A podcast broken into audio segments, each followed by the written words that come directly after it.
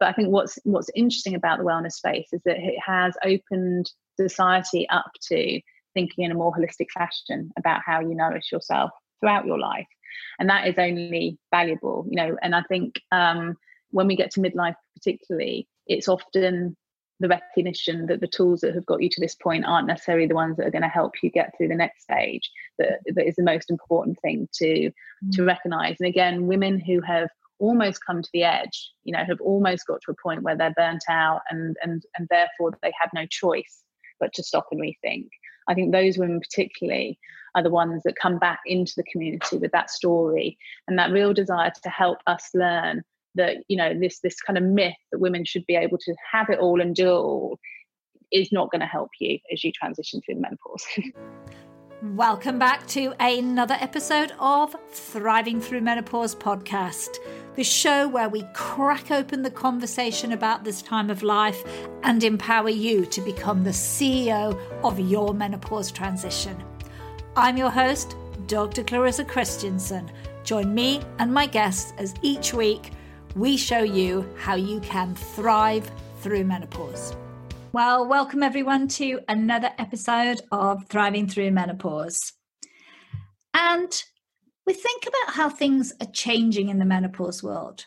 There's a lot going on with an increasing interest from big pharma and doctors. And, you know, personally, those of you that have listened to this podcast for a while, or if you're new to it, you'll know that I believe in informed choice for women having knowledge and being able to choose and master the direction that they want to manage their menopause in.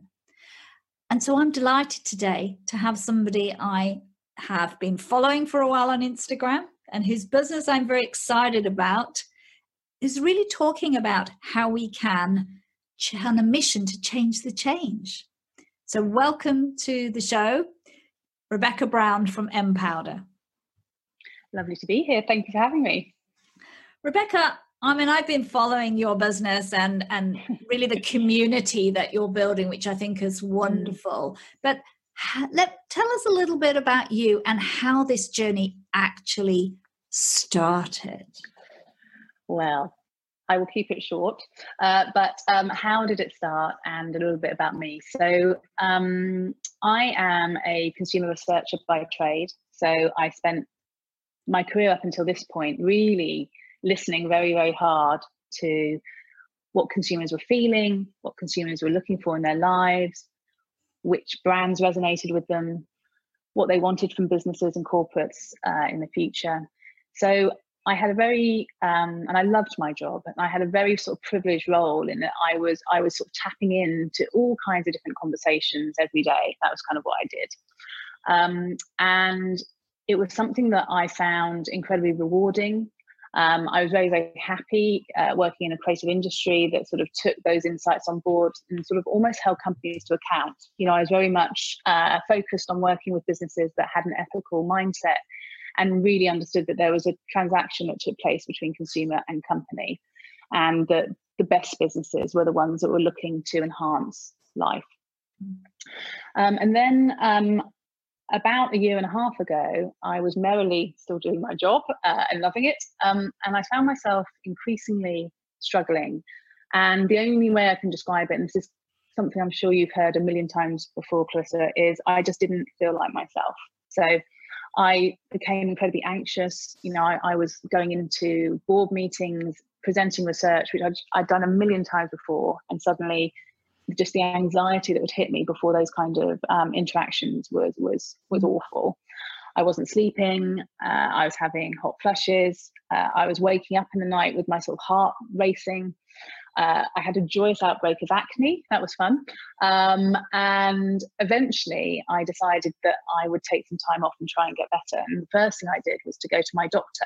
And again, this won't be a surprise to you or any of your listeners. Um, But in going into my doctor's surgery, I had no idea about the perimenopause. I didn't really even know it as a term. And uh, it transpires that my doctor really didn't understand this life stage either. And so I was in a unfortunate but very common situation uh, that we find women facing in the U K, in that I was told I was too young. You know, I couldn't be menopausal because I was forty-five. And I was probably burnt out and tired. And really the best thing for me to do would be to go to my local health food store and pick up some supplements and just, you know, take some time out, uh, effectively. Yeah. Um, and this is the case for seventy-five percent of women in the U K. And I think the stats are really similar across uh, most of the Western world, in that we will go to the doctors. Um, seventy-five percent of us who go will also be turned away. So my experience of ending up in a in a health food store is the experience of pretty much the majority of women in society today um, experience. And I probably would have just shoveled product into my basket had I not been a researcher. And I think three things struck me. um, so uh, wandering down that aisle, feeling quite distressed and a little bit lost, um, I was quite frankly horrified by uh, the, the sort of the brands I saw being played back to me. And it's probably because I am acutely tuned into that because it's my job. But it genuinely felt like I was in a end of life aisle rather than a menopause aisle. Yeah. Um, and I mean, just the imagery and the the sort of the assumption that I'd probably be in my mid seventies and definitely have dentures and likely to be in a cornfield. Um, I was kind of looking at this packaging and I was kind of thinking, who who is this? Like, who who's ta- who are they targeting? And is it me? Because if it is, that's really quite distressing. Mm-hmm. Uh, but also just thinking about my peer group, I was thinking, you know, none of the women I know would engage with these kinds of brands from a pure sort of um, mindset and playing back the attitude you have towards life at this stage. None of them were doing that well. So that worried me. Um, and then I think when I started looking at the products themselves, I was confused because I understood by this point that I was not I hadn't had my menopause, but I was perimenopausal. And I understood that biochemically, that meant my body was going through some changes that are very different when you, you finish your period. And so I couldn't understand why there was only a menopause supplement. Like, why is there just one? It's like a multivitamin. You know, it just felt like such a blunt instrument for this very sort of um, complex biochemical stage that our body goes through. Why is there just one tablet? Um, and I think the final thing that um, really motivated me to act, I guess, was the fact that the the sort of the ingredients and the the, the dosages and just the sources of vitamins um, in these products, I knew enough about, you know, that the, the bioavailability of them, the quality of them, it just wasn't good stuff in the majority of cases. And that is a very long-winded way of me telling you how um, I guess I came to create MPowder, because because in summary, um, I wasn't comfortable taking the product. It didn't feel like anything on those shelves was going to genuinely make me feel better in a way that I felt comfortable with. I wanted really to find the same things in the menopause space that I was finding in all other areas of my life. I wanted something that was natural. I wanted something that had, you know, some efficacy behind it, some proof of it actually working. And I wanted, I, I wanted brands that kind of spoke to me in the way that I, you know, represented female midlife in the way that I knew female midlife was, not not in this kind of very, very dated view of being kind of past your best and past real value to society, which I think is is the sort of the the dangerous thing about this period in our lives. Yes. And I and I can think that everybody listening to this program feels the same to this episode. I mean, you know, and I spend a lot of time making visual representations, you know, mm. to put in places, and I look and I go, I can't show that image. Oh my God, is this, is this how the media is representing us in, in various forms, whether that, yeah. as you said, is on packaging. And I'm I'm equally as as disconnected as as you're describing. Um, and I know that, you know, there's a lot of effort we're trying to say this is not how we are. And mm. and so I'm sh- I don't know about you, but, you know, having also been a consumer researcher in a, in a past life, yeah. it feels like those brands don't speak to to women. No, and I think it's it's fascinating because we're we're actually really valuable. So again, you and I will know from our our backgrounds that women often hold a lot of the sort of responsibility for household spend. Uh, we're, you know, in a very privileged position in the Western world, um, in that we are, for the first time in history, more likely to be in senior positions, more likely to be earning more, more likely at this life stage actually to be in work, where maybe a generation or so ago we might have been retiring from the workplace much earlier. We're we're working through our menopause. And I think also we, we're, we're sort of part of this new generational interplay where the millennial audience has influenced up. And that's really the first generation, I think, that has done that.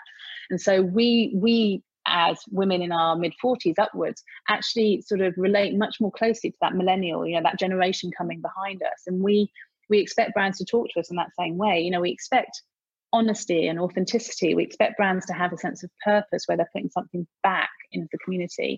And mm-hmm. um, what was very bizarre about the menopause space is it's just like a, a, a blank box where you suddenly lost that um, that recognition of, of of how people should interact with with businesses and brands. And I mean, I think there's a laziness there. I think it's, you know, sadly there's a there's a lack of recognition of the impact this has. You know. Um, We might be fifty-one percent of the population, but for some reason, the fact that every woman goes through it uh, doesn't really seem to have kind of uh, hit home. So, I, you know, I'm, I'm constantly surprised by how little innovation and kind of interest there is actually in this life stage from a purely commercial point of view. Yes. Um, yeah, I think that disconnect by just how much of the total company spend uh, or household mm. spend or business spend is done by us. We, most household purchases, as you said, are made by women in the household. Mm. And we want, I mean, we look at inspirational brands now. I mean, for whatever what you think about Gwyneth Paltrow or whatever you think about things like that, yeah. She kind of sets up the kind of things that she talks about that we're interested in. We're spending money on retreats and yoga and yeah. You know, a lot of the spend and the whole new lifestyle and health and wellness is female. Yeah, and then you come to the aisle and we look, and it looks like something out of Grandma. I feel like someone told me I had to pull on, you know, sensible shoes and elasticated waists. Totally, totally. And it's, uh, and I think what's really, you know, on a positive note, uh, I think what's really exciting about what, what we're seeing happening um, in in this space, in midlife generally, is that women have actually got a little bit tired of um, waiting for brands and media to catch up with the way that they see themselves. And I think that's why Instagram is such an interesting and fertile space for reframing midlife, because you're actually seeing women at the grassroots level presenting new narratives and new pictures and new inspiration, actually, of what midlife should be and is. Mm.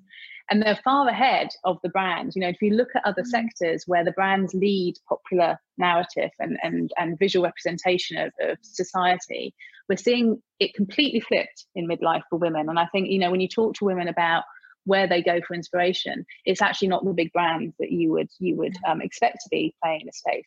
It's these amazing women that they've found. You know, there's someone in Australia who's actually just sharing her life on, on Instagram, and it's so empowering because it's so honest and it's actually so beautiful. You know, these women are beautiful women doing amazing things or just living their life in a really authentic way. And I find that, you know, to your point about sort of MPowder and the community we're building, I find that really fascinating that women are almost taking control of the reins now and going, okay, well, we're just gonna we're just gonna reframe it ourselves, because you and you guys will hopefully at some point catch up and show us a little bit more respect. Um, Maybe, or we just adopt millennial brands and adapt them in some way. Um, and yeah. I and I think that's not just in one category, but it's across the categories. It's not just in the menopausal, but I think mm. in beauty too, that there is a, you know, still a narrative that's very stuck in anti-aging, is still yes. stuck in somehow that we're not beautiful enough and we need to be younger or whatever it is. And, yeah. and that's not quite coherent with how we as women see ourselves. We don't want to look like we're thirty, or very few of us do. We actually want to look the age we are and celebrate it and continue yeah. to celebrate. And I think you're right. That's what Instagram is is showing us, that we're not ashamed of our grey hair. We're not. We're we're actually like our laughter lines, and we all want to be fit and well and healthy. But that's a very yeah. different representation to either I want to look twenty years younger, or that I have to be uh, apologetic for the way I look. Yeah, no, I I totally agree, and I think I think the, the anti-aging point is really interesting, because you are seeing again that that sort of um, embracing of uh, wisdom and aging well and all the value that comes from having lived a life that's full uh, across these social channels. And then you're seeing a slow sort of dawning amongst the beauty industry that that those terms aren't helpful, you know. So I think we will see uh, a retiring perhaps of the phrase anti-aging you know, and I, I've, I've had a number of conversations with beauty brands in recent months where there is an acknowledgement that perhaps that is now out of tune with the way that women want to be talked to, um, and that this sort of positive um, sort of uh, recognition of what value comes from from age is yeah. something that is, is the next thing to be to be focused and, and sort of harnessed from a sort of a brand perspective, because um, we know from research that women are more likely to be happy as they transition through menopause. You know, we have a huge surge of creativity. Um, we're more likely to start businesses, um, yourself and I obviously doing that. Um, and, you know, we're actually a better bet for investors. You know, we're more likely to succeed in our businesses because of all of the wisdom and life experience we've had. So I think those kind of narratives are really interesting when you think about what midlife should be. And, you know, hopefully for future generations, it not being this awful phase that you sort of approach with trepidation and horror, but actually something that's a liberation point where you get to become, you know, your full self, um, which is really exciting. I think it is exciting. I think you've touched on that. We become our full selves.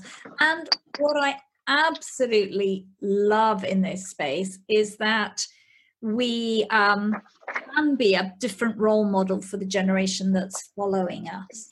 That a lot of, I think, um, younger women are still not quite there because the conversation yeah. hasn't trickled down. Yet I think that's a huge, a huge part of what we have a responsibility as midlife women to introduce, to start to talk about this with less fear-based language. And I see that in yeah. your community, how how uplifting and, and factual it is, rather than the myth and misinformation that maybe we came up with, or mm. just lack of information, which you met with your doctor. And that, unfortunately, is very, very common. Yeah. Yeah, and I think, um, I mean, you're absolutely right. And I think one thing that, that I found incredibly um, touching and motivating about our community is we we have a survey on our website that encourages women to just share their learning, you know, what's worked, what hasn't worked, um, what you wish you'd known when you were younger. And so many of the women that complete that survey are postmenopausal women, you know, women in their late sixties and seventies mm-hmm. who are just so keen to ensure that other people don't enter this life stage with the same lack of knowledge and the same fear that they had. And they're sort of almost writing back to their younger selves is all about, it's really nice on the other side. You know, actually over here, a lot of the worries and the, and the um, you know, if only I'd known, some of the things that could have helped from a sort of mindset perspective and a sort of nourishment perspective, but actually being on the other side of it is in- incredibly liberating and exciting. And um, I love the fact that I think women are very, very good at this when they come together, but this desire to sort of leave things better for the future uh, generations who come to this point, I think is just such a lovely, warm thing to do, because there's nothing in it for them, that survey. There's nothing, they're not, they've been through it in quite a painful fashion often, um, but to kind of give five minutes of your time purely because you're motivated to to try and ensure that no one else goes into it as blind as you did, I think is just such a testament to how women can support each other. Exactly. And I and I think that is the beauty of being older, that you mm. can do that. I mean, I'm sixty now. Well, I'm up to sixty in a few weeks' time. And oh, and now you know, go, oh well, I don't even feel that age. You know, what's sixty except that there's sixty years of, of experience, which yeah. is scattered with, how should we say, failure and uh, and and success and and yeah. things that I wish that I had known, that I want younger women to know. And I'm sure that's what you're seeing in your community too. Yeah, yeah, exactly. And I think also just there's been a broadening. I think the wellness industry is such a an interesting one, and it has it has many flaws, and it has it has many areas of it that I find, you know, less positive and helpful, particularly for women. But I think what's what's interesting about the wellness space is that it has opened society up to thinking in a more holistic fashion about how you nourish yourself throughout your life, and that is only valuable, you know. And I think um, when we get to midlife particularly, it's often the recognition that the tools that have got you to this point aren't necessarily the ones that are going to help you get through the next stage. That, that is the most important thing to mm. to recognise. And again, women who have almost come to the edge, you know, have almost got to a point where they're burnt out and and and therefore they had no choice but to stop and rethink. I think those women particularly are the ones that come back into the community with that story and that real desire to help us learn that, you know, this this kind of myth that women should be able to have it all and do it all is not going to help you as you transition through the menopause. No, it's not. You can have it all and do it all, but maybe not all at once. Yeah, exactly. Yeah, exactly. More the narrative we'd like. We won't want to say we're limited, but yes, we can't. We can't, as both you and I have experienced, mm. uh, live at that pace. Mm. It, It, it, the body doesn't allow us, and it sends us signals that we probably ignored. I don't know if, what that's happened to you, that it was probably okay. sending you small signals that we are rushing around and not listening, and then suddenly it just says, no, enough, enough yeah. is enough. Yeah, and I think, I mean, I think the other thing sort of from a mental point of view, and sort of having spoken to, you know, a number of, of um, coaches working in uh, the menopause sphere, is that women often kind of uh, carry with them into the menopause um, all kinds of sort of uh, insecurities that they've had from their, you know, right from the, their early sort of uh, teenage years and beyond, and that they've never really come to terms with, you know, the, sort of this sense of imposter syndrome, you know, mm-hmm. that kind of perpetuates um, uh, women's ability to feel comfortable as they move up the career ladder, and the, the sense of guilt that they often carry, that they're sort of stretching themselves too thinly. And I think often, sadly, as you say, our bodies do get to a point where they they just demand attention at this mm. at this point of life. But it's also an opportunity to to act, sort of unpick some of that stuff. And I think that's probably why we do emerge happier. It's not necessarily that we we do find this magic formula for having it all and and doing it all, but we work out actually what we want to have. And I think that's that's the most valuable thing that menopause can bring. That if you if you allow yourself time to explore areas that you might not have uh, ever allowed yourself to explore before, that's that's the point where really you can kind of, you know, step into being your sort of your true self, as, as a lot of the women in the wellness space will talk to. This this idea that um, you know you you take control of how you want to be defined, and you take control of, of what you want to be and do. Mm, I think that, and that is that having that sense of what are my values in life mm. and what is my purpose in life, you know, where, what do I want to, to actually do? What's important to me? And I think that there isn't a, I don't know your view, but I don't personally see that that's one thing or the other. It's whatever you want. It's your yeah. story, and you write it yeah. now. Yes, and I think that's I think that's a really interesting point, um, particularly around menopause, because there has been almost a single narrative um, up until this point around what menopause is, um, how you'll experience it. If you don't experience it in that kind of very stereotypical sort of media managed way, that is, you know, hot flashes and standing in a fridge and waking up in the middle of the night with, you know, in a pool of sweat, that's basically menopause. You know, forget the other thirty-four symptoms that are associated with it. You know, that is menopause. And um, you know, and, and tantrums and, and mood swings, and, you know, your partners and family members rolling their eyes in the corner. Um, and I think um, you know, what we're learning is that the tools that you need, the, the the decisions you make, they have to be as individual as you are. And actually your menopausal journey is in, entirely individual. It's very rare to meet someone who has exactly the same experience um, going through it in terms of how their body behaves. And I think, you know, it took a while. If you, I often compare the menopause um, transition to uh, pregnancy. And obviously the main difference being that not every woman uh, chooses to or can get pregnant.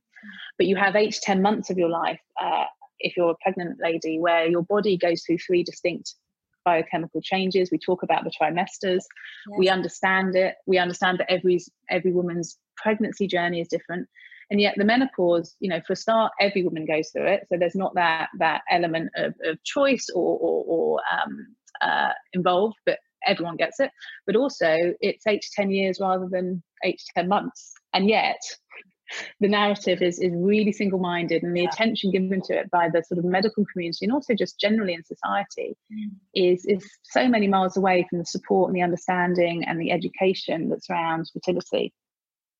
Yeah, I agree, and I totally agree with you that that it is this unfolding um, change, because it's not like, well, hormones are here and then they're here, are they? I mean, they are fluctuating, they're declining. There's other things going on with us at the same time, because we're going through big psychological and societal changes as we go through physiological ones. So we're mm. navigating maybe even more than we are in pregnancy, shorter term and, and very defined, and everybody going, isn't it lovely you're having a baby? And talking about yeah. it. And, and absolutely nobody's yeah. talking to you at all. It's like, no, I don't want to hear about your yeah.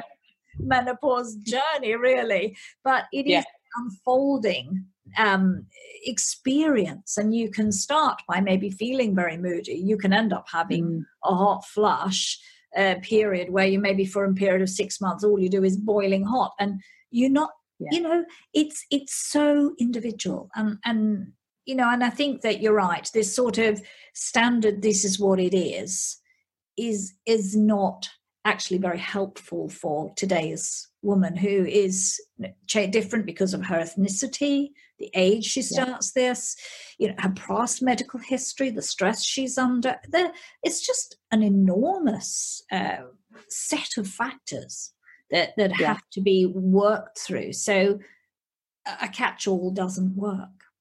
No, and I think I think that's a really important point as well when sort of considering how you support this life stage. I think the the, the mistake perhaps is you look at that aisle in your health food st- store and you think that a tablet or a supplement is going to be a silver bullet. And you know, we've been really conscious as a brand taking to market a series of, of um, nutritional powders that we're not the silver bullet either. You know, we may have um, the, the sort of the lab backed uh, research into ingredients, um, and we may have the trial data with our community that helps drive our innovation. But we'd never promise that by taking MPowder you're going to wake up tomorrow and feel amazing, because uh, unfortunately that that doesn't seem to be possible. Um, and and that's why we're so focused on almost exploring and being part of that journey with the women in our community around, well, what else does help? You know, is it cognitive behavioural therapy? Is it acupuncture? Is it just doing a massive HIIT workout? You know, and understanding how your hormones uh, react to exercise at different points in your cycle, you know, understanding how stress in the workplace impacts on your hormones and your adrenal glands.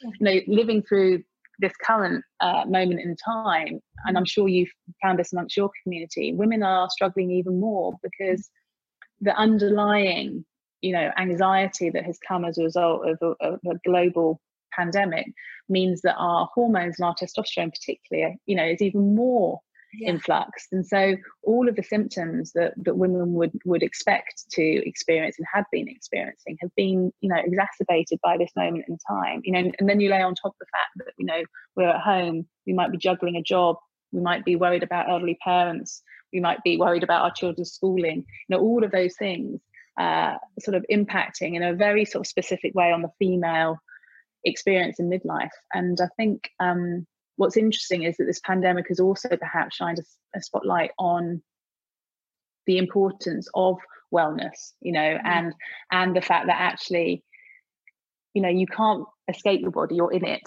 So, you know, whether it's sort of a meltdown that comes about because you've not listened to signals for so long, which is definitely what happened to me, yes. or whether it's actually this period of, of lockdown which has forced us all to consider the way that we live and, and how much we prioritise our health. Yeah. I think it's going to be very interesting emerging from it, not just about how we as a uh, sort of a global community um, address the life balance that we need to have to stay well, but also for women. You know, this period of time has, I think, perhaps heightened for many in our community um, the opportunity almost they have to take control again of, of, of um, their lives and what they want to, what they want their lives to be, and therefore, you know, how they want to nourish their bodies and minds. Yes, I, I think that that is such an important point in time that we're living in, and I think you've brought up so many of the factors that are now at play here in this this unique moment. And for some women, I think they they have when like, whoa, I don't move, I don't eat all day, um, I spend all my days drinking coffee, and as yeah. a time to actually realise and relish that you can take breaks and move around and do your other things. I think for some women it's been overwhelming mm. because you have your partner two inches from your face and children here, and actually working from home has somebody another coach said to me, we haven't been cooking meals, we've been running restaurants. Yes. which yeah.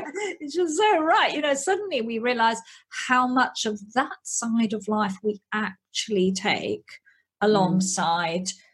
um, working, and there's not the respite, because often we can go off to work and offload some of our duties to others, and now all of that has come together. And what does that mean for us as women? It's an yeah. interesting time for us to uh, renegotiate our boundaries, I think. Yes, and I think boundaries boundaries are, are well, they're really important at this point in midlife as well. And I think I think what we're also seeing, particularly in the U K, is as this period of, of perhaps self-reflection has has been brought about as a result of the world just stopping in a way that no one could ever have anticipated. I'm seeing that the publications, you know, the media titles in the U K are going in, inside themselves too. And so what we've seen in the U K is, is that the menopause has become a subject and a topic that has only gained momentum in the last three or four months. And I think it's it's interesting. I think, you know, if, if I look at it from a pure sort of statistical perspective, one in three editors in the U K now is female. Uh, so the broadsheets and the tabloids, you know, the, mm. the sort of the narrative and the topics that are being covered have, have a female agenda in a way that they didn't ten years ago. Um, but it, I think it's also as a result of us all working out what it is we want the, the life that we merge into to be. And, and there does seem to be that the, the women um, perhaps who are uh, running these titles are looking at their own lives, and they're looking at their sort of, you know, the, the, the resolutions perhaps that they will make as they emerge from this period. And, and, and that has resulted in a huge sort of um, exploration of menopause, midlife, the role of women generally in society, and as you say, you know, the boundaries that we need to put in place for us all to thrive healthily and for society to function well.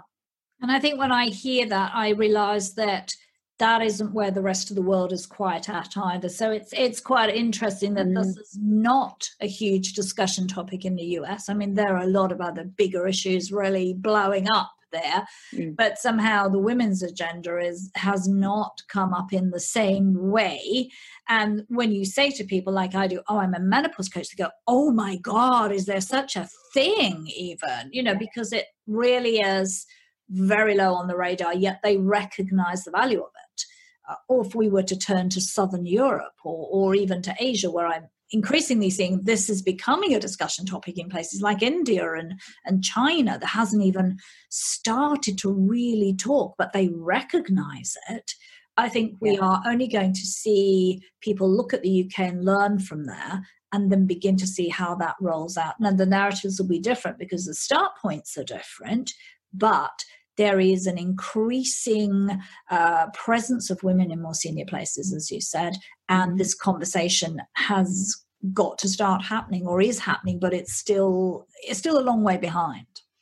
Yeah, I, and I find that fascinating as well. And sort of talking to uh, colleagues and peers in the U S, you're you know you're absolutely right. I've been sort of surprised in a way because you have had in the U S celebrities using their platform to be quite vocal about their own menopause transitions. And there's been almost a, a celebration and a holding up of, you know, J Lo in her yeah. fifties pole dancing, or or Oprah talking about the, the sort of the empowerment she felt as a result of transitioning through menopause. But as you say, sort of in terms of the impact that's had on, on the sort of the broader media debate and, and the impact that's had on women every day, that, that it hasn't sort of risen in the same way. But when I look at um, innovation in the menopause space, you know, I see two things. You know, one is that there's a lack of products coming to market that can genuinely provide, I guess, alternatives, you know, choice and and um, alternative routes through the menopause.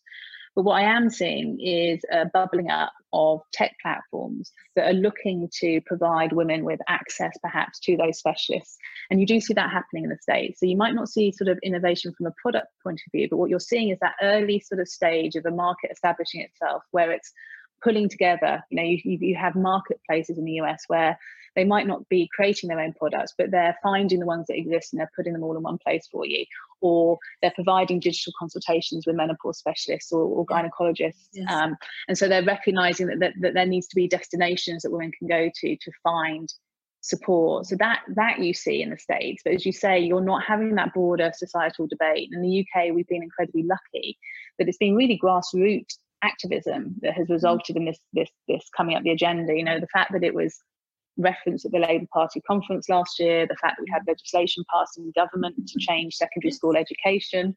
So we're actually taught about it, which is helpful. Um, uh, so it's been quite shocking that that wasn't the case.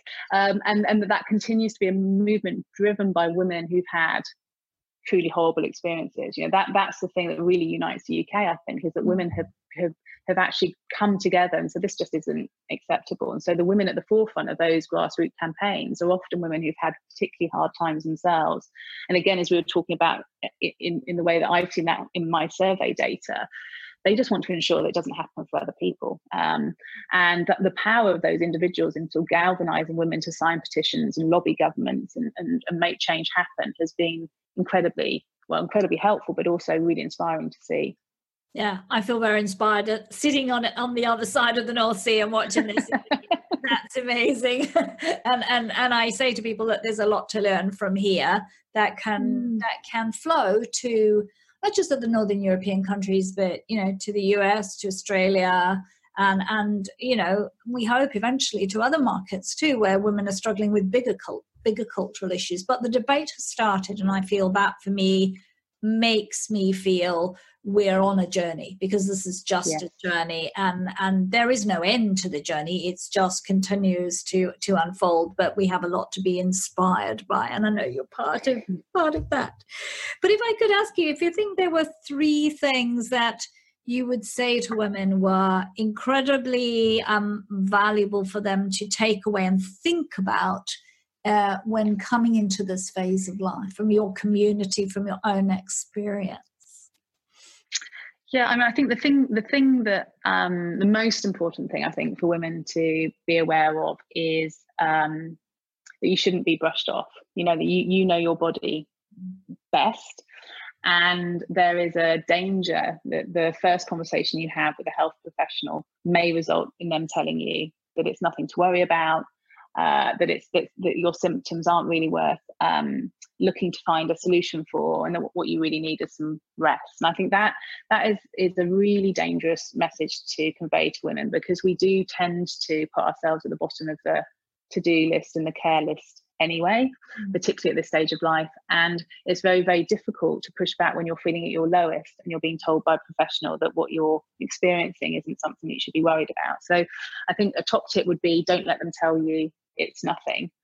Uh, and make sure that you you go into your G P surgery, if that's where you end up, with the knowledge that what you're experiencing is likely to be associated with the menopause. So there's a lot of information out there now, and there's actually a lot of support available online, where you can even find documents that allow you to print out and tick the symptoms you've got and almost hand them over to your doctor. So you're almost join, joining the dots for them, because, you know, at the end of the day, doctors are general practitioners, and so it's highly likely that when you go into a doctor's surgery, they won't have had the training on menopause to allow them perhaps to understand that this myriad of symptoms may be pointing to a biological change in your body.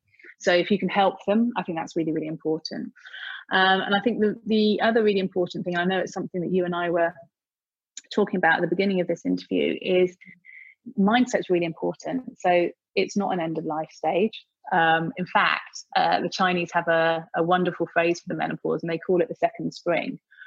Um, and I love the fact that the stats paint a very different picture. So it's not me or anyone else in the space looking to kind of ask you to put on your rose-tinted glasses. It's actually based on fact. You know, we are more likely to be happy. We're more likely to be successful entrepreneurs. We're more likely to um, deliver into uh, society value based on wisdom and an increased empathy. All of these things make us assets, as opposed to people that should just be shuffling off into the corner. So, so reframing your mind, I don't think you can underestimate the impact that has on the way that you approach this life stage. It's really, really important. And so go off and find the things that inspire you. Go and find the narratives that are taking place that are, are actually far more reflective of midlife than the things you'll see in mainstream media. Make that your purpose, to go and find those women that are going to guide you. And I think that's the final point, sort of leads into that a little bit. um I talk a lot about, you know, inputting differently in order to output differently, and I think the tools that get you to this stage of life may not serve you as you transition through the menopause. Mm-hmm. And thinking and being open to changing small things in your everyday routines that could actually make a huge difference to both your body and mind are really worth exploring. And if they don't work, that's absolutely fine. Retire them and go on and find something else that that kind of drives you, because again, everybody is different. But but allow yourself to be open to these new interventions, because I think there's huge merit in in a lot of them. And I'm I'm the worst cynic. I'm I'm I'm not very good at embracing new things. I tend to be quite set in my ways, and I've had to really learn. Um, and the, the easiest way I think to do that is to say, I don't have to keep doing it. I'll just I'll just try one class, or I'll just try one meditation session. I'll just try one plate plant-based meal. Um, because you don't have to stick to it. But I think being open to that and recognizing that it, it actually makes sense to to use this as an opportunity to see, you know, what will carry you forward, uh, and being open to those possibilities. I think that's a wonderful tip, actually, having a beginner's mind, you know, that yes. try this um, and I'll give it a go. And I might give it a go a couple of times, and the more we can be like that, the more we can find our way through that myriad of advice that's out there, because there's a lot, and start, yeah. as you say, we create our own little thing. And and it and it's not really, doesn't really matter if it doesn't work for anybody else. Because if if if you love going for a walk, eating this plant-based, doing whatever it is that's good for you, and you feel better, and it's a feeling, not what we look like necessarily, although that shines through, then, you know, mm. run with it, because it's actually nobody else's business but yours. Exactly. Exactly. Totally agree. Totally agree. And I think um, we had a, we've been doing a series of workshop with what workshops with our communities. We've um, trialed our first product. And one of the things we try to do is there's a program alongside it, which allows women access to experts from all kinds of fields, you know, everything from sort of hormone cycle coaches to yogis to breathwork practitioners. And we had a session last Thursday, and one of the women in our community, we sort of came out from a meditation. This this um, amazing um, breathwork practitioner had taken us through um, probably a three or five minute meditation, and this lady emerged from it and said, you know what, I'd always got this picture in my head of someone very serene sitting on top of a mountain, you know, with an ability to just empty their mind of, of all thought, and, you know, in, in order to reach fulfillment. She said, you know, I lay on the floor, my mind's buzzing, I can't stop thinking about the shopping list, you know, I know what I need to do the minute that I, this this session finishes. Is that okay? And the, and the breathwork practitioner said, that's that's absolutely okay. And actually recognizing the sort of the busyness of your mind is the first step. And I think so often in life we think that there's, you know, there's a success criteria, you have to be good at something. But as you say, a beginner's mindset is a really, really useful way to look at it, because all of these things can be incredibly helpful. And what was lovely about this lady is she never would have done a meditation session if if um, she'd been given, given the option. But the fact it was part of the program meant she had to come with a beginner's mindset, and she got something from it. You know, she genuinely felt better as a result of, of um, having those five minutes of, of um, lying on the floor. So She she's an inspiration to all of us, actually. That's beautiful. I love that. Rebekah, thank you so much for coming on and just sharing your wisdom, your perspective, and, and the learnings that are coming from your community. What's next for MPowder? Well, um, so this is a really exciting point that we're talking in, that we, as I was discussing earlier, our powders are based on the potential of plants um, seen in trial conditions. And then we've worked with nutritionists uh, to almost establish the longer term learnings that come about as a result of working with women every day. Um, and the final piece of the jigsaw has been what's been taking place over the last two months. So having a community of women taking our product every day, tracking their symptoms every week and feeding back to us, has allowed us to tweak our recipes and understand the impact that they have and what kind of symptoms we impact at what point in a two month journey. So all of that has been incredibly useful. And so the next stage is to launch the Peri Boost, which is our first powder um, designed for perimenopause, and that hits the shelves in September. So that's quite that's quite a, a nerve-wracking thought for me, and I can't believe that September is is, is kind of around the corner. Um, but what I've loved about it is it has felt like the, the trial, although, you know, um, in many ways, Uh, I felt incredibly vulnerable handing over my my recipes to a cohort of women that I didn't know, that were from all walks of life and had all kinds of, of journeys leading into their menopause.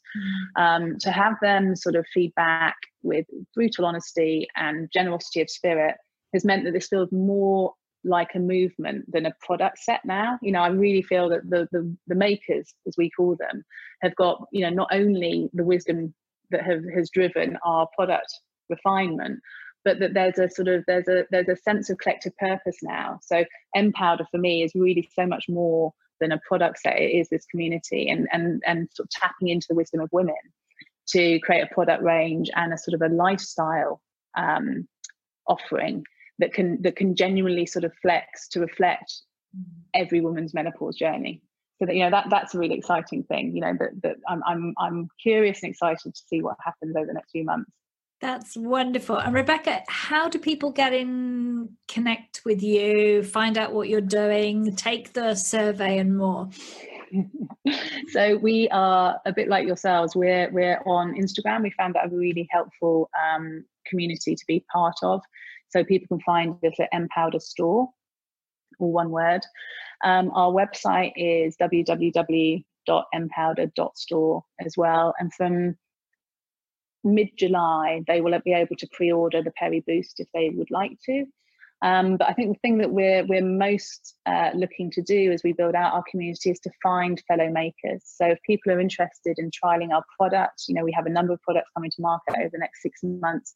Each of these will go through a really robust two-month trial with women. Mm-hmm. So, you know, join our community on Instagram, look out for the invitations to test our product and feedback to us, and and be part of the conversation. So I think the more women sharing the stories, uh, the better, the better we'll all feel. That's wonderful. So to the listeners, they are connect. And if you want to get involved, get involved. If you want to pre-order, pre-order at MPowder Store. That's wonderful. And follow them on Instagram. They put up amazing posts too that are very inspirational. Rebekah, thank you so much for coming on Thriving Through Menopause and sharing your wisdom, your stories, and all the best of success to this launch phase. Thank you for having us. Lovely to talk. Lovely, thank you. If menopause is putting a strain on your sex life, relationships, leaving you foggy and moody, then I invite you to join me in this conversation, Menopause and Mimosas. I'm thrilled to be part of a lineup of amazing women who want to support you. We'll be talking brain health, nutrition, moods, libido, and mindset. You don't have to do this journey alone. Grab a ticket, bring a friend, bring your questions with mimosa in hand. Join the live conversation on Saturday the twelfth of September. Don't hear about it, be there. There's a link to sign up in the show notes. Thank you for listening to this week's episode, and I hope you enjoyed my conversation with Rebekah. Check out MPowder Store, get involved in their community, maybe even trial their products. If you've enjoyed this podcast, then don't forget to like, subscribe, and share to wherever you listen to your podcasts.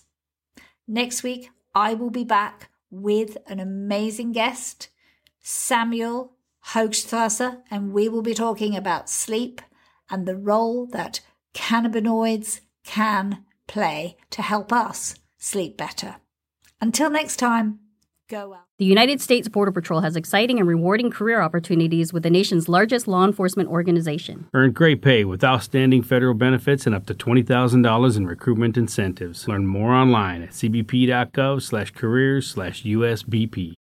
Whatever you're saving up for, a C D from Sandy Spring Bank lets you grow your savings at a guaranteed rate.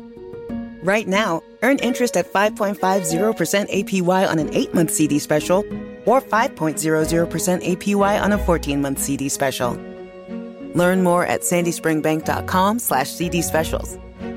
Minimum opening deposit to earn the annual percentage yield is five hundred dollars for the eight-month C D special and two thousand five hundred dollars for the fourteen-month C D special. Member F D I C.